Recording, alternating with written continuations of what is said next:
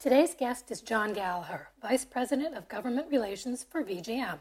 Gallagher, who's racked up several million travel miles in his 20 years on the job, joins HME News in 10 to talk about what it's really like to be an HME road warrior.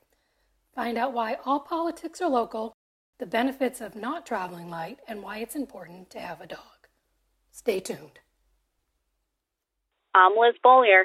And I'm Theresa Flaherty. And this is HME News in 10 from HME News. Stay with us. This episode of HME News in 10 is sponsored by the HME Databank. The HME Databank has the data you need to make knowledgeable decisions and move your business in the right direction. Determine your market share and track your competitors with the most comprehensive database of Medicare statistics available. For more information and to subscribe, visit www.hmedatabank.com. Good morning, John. How are you today? Great. How are you, Theresa? Good. Thanks for joining us on the HME News and 10 podcast. Looking forward to it. So, John, in your role as the Vice President of Government Relations for VGM's Government Relations team, you uh, spend a lot of time on the on the road. How long have you actually been in that role? Uh, well, we were just talking about that the other day. Uh, from July of 2002, so a little over, uh, little over 20 years. 20 years. Very great. So, how many travel miles do you think you've racked up in all that time? uh, we talked about that too. Not that it matters, but I'm considered for Delta Airlines a two million miler. I've got about oh another half million out there on American and another half million somewhere with TWA and all Northwest and all those airlines no longer with us, uh, and that doesn't count the the miles in the car. Mm-hmm, mm-hmm. So, do you have any travel tips to share? well, they used to be fun tips, but uh, yeah. lately the uh, travel's not been as fun. You know, uh, and I'm I'm the worst one to ask.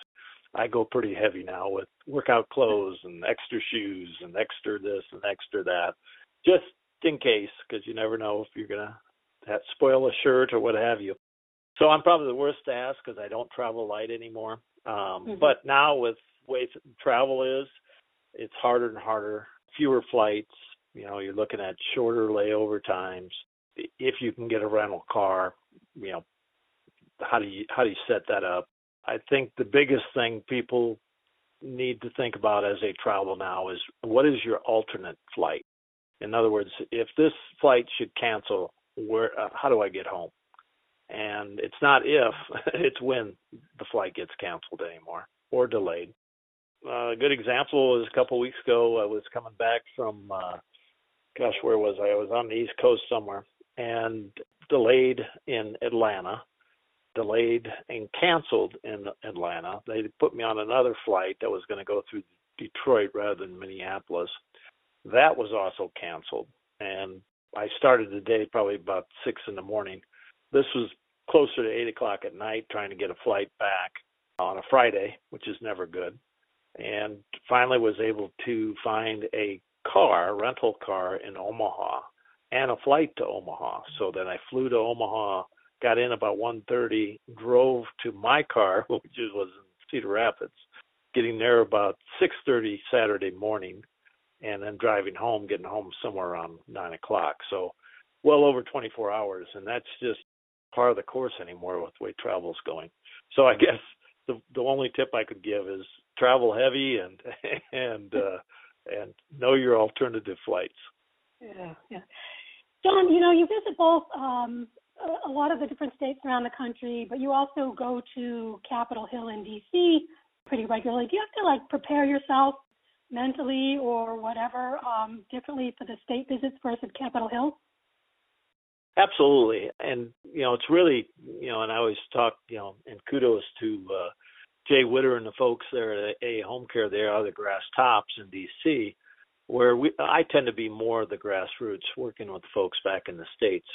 And as you alluded, we do go to DC, and when that happens, I mean you've got to change your your uh, approach. DC is still suit and tie. If you can get meetings, because a lot of meetings still are are Zoom, But if you can get meetings in D.C., they're still uh, formal meetings and tend to be at 10,000 feet. In other words, you're really addressing a, a bigger issue as far as for the industry. When you get to the state level or the grassroots level, and you're meeting with a congressman and or a senator or state representatives, everything's local, uh, and that that is a true uh, saying that uh, all p- politics is local, especially locally. And so you want to try to keep it casual, so it's more open collar blazer. If you come in with a tie, they kind of look at you, or a suit. And then the other part of that is localizing your conversation. So if I'm meeting and doing a meet and greet, as an example, yesterday we had Congresswoman Hinson, our Congresswoman, in Waterloo, Iowa. And so we addressed issues that were impacting providers in her district. So folks like Hartig Drug or Covenant Hospital. And, and so addressing it from a standpoint of very locally to bring home the same issue that you're talking about in DC, but you're talking at it at a 10,000 foot level in DC versus how it impacts those constituents right there. If that makes sense. It does. It does. You know, whether it's on a state level or on the national level, you know, do you have a particular lobby lobbying win that you'd like to share? What What do you think has been your biggest one to date? Oh, I, I couldn't point to one that that would be mm-hmm. my lobby win. I think there's a lot of team wins that are out there going to the early days of competitive bidding when we were able to get it. If you remember the one year delay, that was definitely a team effort. I think the CARES Act with Senator Thune that was uh, included into the PHE, that was a huge win for the industry and once again was a team win across the board with folks from MAINS in South Dakota with Senator Thune and folks in DC with AAHomecare and across the board. So I think we've got a bunch of team wins. I don't think there's any individual wins out there. John, you meet a lot of people but who would you like to have a beer with if you could? Ah, good question. Alive or dead? Either one. Either one. Hmm. From the standpoint politics, you tend to get you know guarded answers. That isn't mm-hmm. any you know if you're sitting down with a politician, you're not going to get uh, very far. I guess from the standpoint of alive right now, if I had a, had my dithers, I just finished a book called the the Hero Code by William retired Admiral William McRaven. I would love to sit down and kind of pick his brain. He also did a book that was called, uh, which is great, Make Your Bed, and it's uh, ten steps, and he equated the SEAL training to everyday life, which I thought was great. And then with the the Hero Code, he breaks it down, everyday heroes, if you will. And I guess mm-hmm. for somebody who is no longer with us would definitely be General Patton, uh, okay. commander of the Third Army. As an old soldier, I I served under the Third Army, so and that was called Patton's Own, uh, and so definitely would want to sit down with the general and kind of pick his brain. Mm-hmm. Yeah, I guess I shouldn't be surprised that you uh, went with a couple of military guys like yourself but you know, I have to to say I, I am blessed in this position. As much as I complain about the travel, once I get there, mm-hmm. I, mm-hmm. I can sit down with some really interesting people and have mm-hmm. a beer.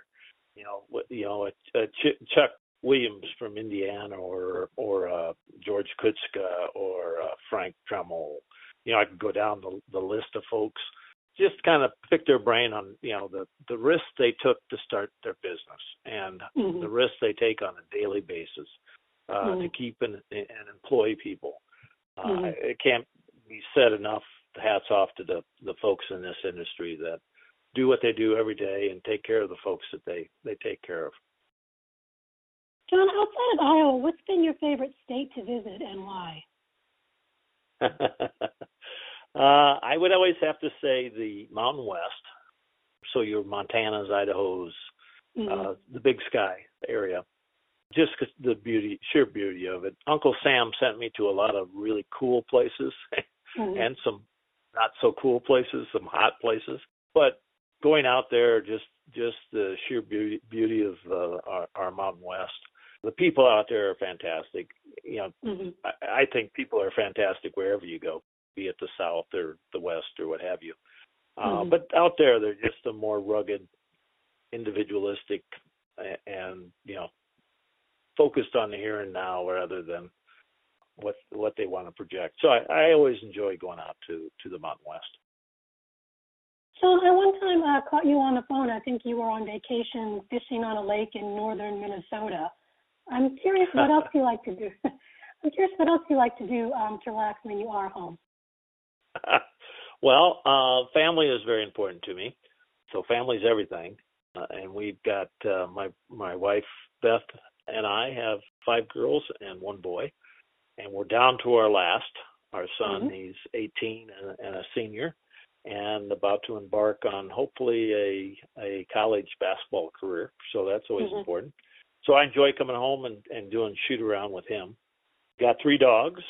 So we've got uh, a black lab, a yellow lab, and and a, a golden retriever. And uh, rightly or wrongly, we're we're definitely dog people. Um, mm-hmm. All our kids, as they they got to 15, 16, we would allow them to get their own dog. Mm-hmm. And I always felt my father did the same. I always felt that you know, especially at that age, 15, 16, you know, you've got a lot of fake friends, but you always with your dog, mm-hmm. you got a friend. Mm-hmm. So coming home playing with those dogs is everything. Uh, yep. and I've got my own. I've got the yellow the yellow lab is a is now a year old and he's going to be my hunt dog. So nice. I'm looking forward to that. I garden. People probably don't know that. Do a ton of canning. Uh, the girls all like my pasta sauce. So mm-hmm. I make a pasta sauce and a salsa. So I do a lot of that with uh, about uh, 70 uh, tomato plants. So I do a lot of that. And then last but not least, I, I enjoy once again the shoot around with Patrick out when I can. Mm-hmm. Great. Okay. Well, Don, it's been uh, nice t- chatting with you today. Thanks for uh, sharing a little bit about your uh, travel experiences in your personal life. All right. Well, well thank you so much. It. Thank you so much. And that's HME News in 10.